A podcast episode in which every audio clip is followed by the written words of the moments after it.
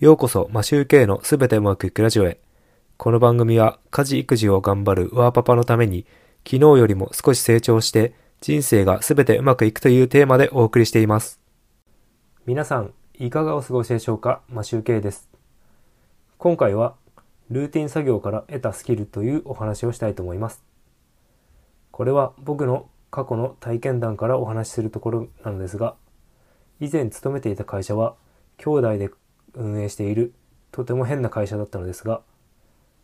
僕が入社してから今まで自分たちがやっていた雑務かつ膨大なボリュームのルーティン作業をどんどん僕に回してくるということが起きていました。さすがにまとめて複数の担当を回してくるわけではありませんでしたが一つにちょっと慣れてくれば次へ次へと仕事をどんどん回してきます。その仕事は入金請求など毎月のルーティン作業がほとんどで僕の通常の仕事を圧迫してくるものでした。要するに毎度やるめんどくさい作業は自分たちではなく全て僕にやらせようということでした。給料をもらっているので嫌でも増えた仕事も通常の仕事もしなくてはいけない状態だったので頑張りましたが圧迫されても通常の仕事をこなさなくてはいけないため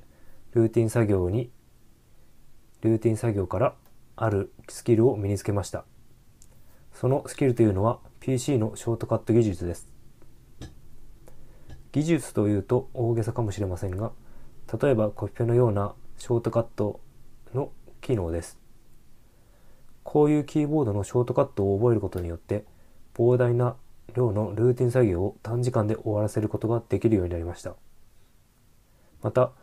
一つのタスクの作業量も多かったので、 ToDo リストの活用もいろいろと試すことができました。どうやるのが良かったかというと、優先順位をつけやすいようにラインを引いて ToDo を分けることが一番良かったのかなと思っています。例えば、人に頼まれたタスクと自分だけのタスクを分けるだけでも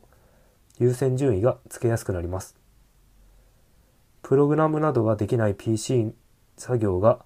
ある場合はショートカットを覚えるのが作業効率に役立ちますので、ぜひ覚えてみるといいと思います。また、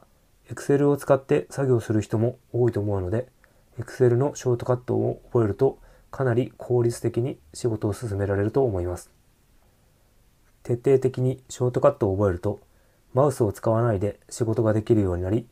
めちゃめちゃはかどりますので、お試しください。今回はこれで終わりになります。いつも聞いていただきありがとうございます。それでは今日もすべてうまくいく一日を。